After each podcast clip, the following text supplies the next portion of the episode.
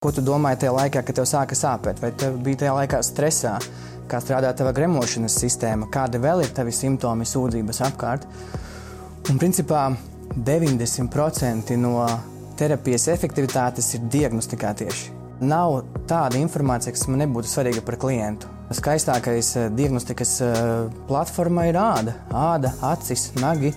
Kad cilvēks ienāk kabinetā, viņa gaita, viņa stāja, viņa ķermeņa valoda, kas principā liek man puzlīti kopā par to, kas ar viņu notiek. Man ļoti svarīgi, lai cilvēks apzinās, ka viss, kas ar viņu notiek, ir viņa paša radīts. Tu esi atbildīgs par savu veselību, par savu laimes sajūtu. Tu, jā, tad mēs varam iet tālāk uz priekšu. Kāpēc rodas sāpes? Tas, ķermenis mūs ļoti, ļoti, ļoti mīl. Un viņš ar visām varītēm mēģina mums signalizēt par to, ka mums kaut kas dzīvē ir jāmaina visos plānos. Ja, un, jo vairāk mēs ignorējam vai apslāpējam kaut kādas noteiktas neizskaidrojamas sāpes, ja, viņš meklēs citu veidu, kā mums ziņot.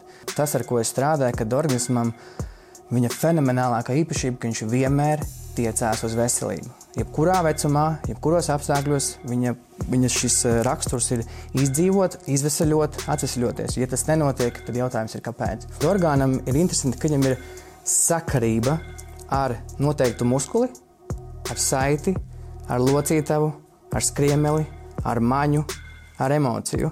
Gremošanas trakts eh, mums eh, sastāvda 80% no mūsu kopējās imunitātes. Serotonīns ir 90% ja, mūsu laimes, labsajūtas hormons, kādēļ mēs vispār esam priecājamies un baudam dzīvi, atrodas mūsu zarnu traktā. Visas sūdzības jostā no rīta, kas sākas no rīta pusē, ej meklēt cēloni vēdā. Ja skatāmies muskuļus, ja, tad uh, Muskulis mums ir lampiņa, jā, skriemeļus mēs varam paņemt kā drošinātāju, un orgānu sistēmu varam paņemt kā motoru. Jā, motoram pienāk divu veidu informācija. Ir elektronika, jā, kas nāk no, no smadzenēm, un pārtika, jā, pārtika, kas ir kā degviela. Tad jautājums, kādu degvielu mēs lejam savā automašīnā? Mūsu kopējo veselību ietekmē, ietekmē divu veidu pārtikas. Jā. Mūsu mentālā, mūsu domu, domu, emociju veselība un tieši tāpat tas, ko mēs ēdam, tas, ko mēs ikdienā lietojam uzturē. Te ir šis paradoks. Cik viegli mēs gremojam informāciju, dzīvi, lietas, tikpat efektīvi mēs gremojam pārtiku. Es teiktu, nav labāku zāļu vienai orgānu sistēmai, kā vienkārši atpūta viņiem. Zem viena jumta valda vienas slimības un vienas sūdzības. Un tieši tāpat par uzturu. Man bija gadījums, kad atnāk vestētiņš un viņam ir notestējumi, ka viņam nieres nestrādā. Viņš saka, ka manam dēlam arī pie tevis vajag. Un atnāk, un atnāk dēls, viņš saka, ka mums ģimenē nieres ir vājā vieta. Un tikai ar dēlu es izsacināju, ka viņiem abiem ļoti garšo sāls.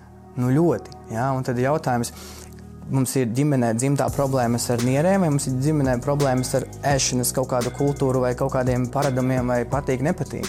Un es neesmu redzējis eh, cilvēku, kurš sportotu, būtu aktīvs, eh, garīgi sevi attīstītu, ēstu veselīgi, ka viņam būtu liekas ar problēmas. Cilvēks reizēm neapzinās, cik viņš ir radīts, lai viņš uztos labi. Jā. Bet tā ir apzināta izvēle. Vai es sev lieku dzīvē plusiņus, vai es sev lieku mīnusiņus. Tā ir izvēle. Šajā nākamajā pārraidē kopā ar Arthuru Čirpu tu noteikti atradīsi pārējais punkts, kas tev norezonēs. Ar Arthuru es jau biju pazīstams eh, kādu laiku atpakaļ, un tas, kā Arthurs pieiet eh, garam, ķermenim, emocijām, ir pagaidām um, tāda kombinācija, kuras vēl nekad nekur neesmu sastapis. Viņš runā par to daudz, kā tieši fiziskais ķermenis, kā gremošana ietekmē mūsu pašsajūtu, mūsu domāšanu, mūsu emocionālos procesus. Tas ir par to, kā mūsu gremošanas sistēma savienojas ar mūsu sirds sistēmu, savienojas ar mūsu smadzenēm, un rezultātā mēs iegūstam produktu, ko sauc par dzīvi. Viņš arī runā par to, kā zem viena jumta valda vienas sūdzības un vienas slimības kad eh, jāpārskata mūsu nevis eh, gēnu iedzimtības dažādi aspekti, bet par to, kā, kāda ir mūsu ikdienas ieradumi, mentālās programmas, emocionālās programmas. Tāpēc šī pārraide savienos kopā ļoti spēcīgi dažādus aspektus, kas ir ķermenī.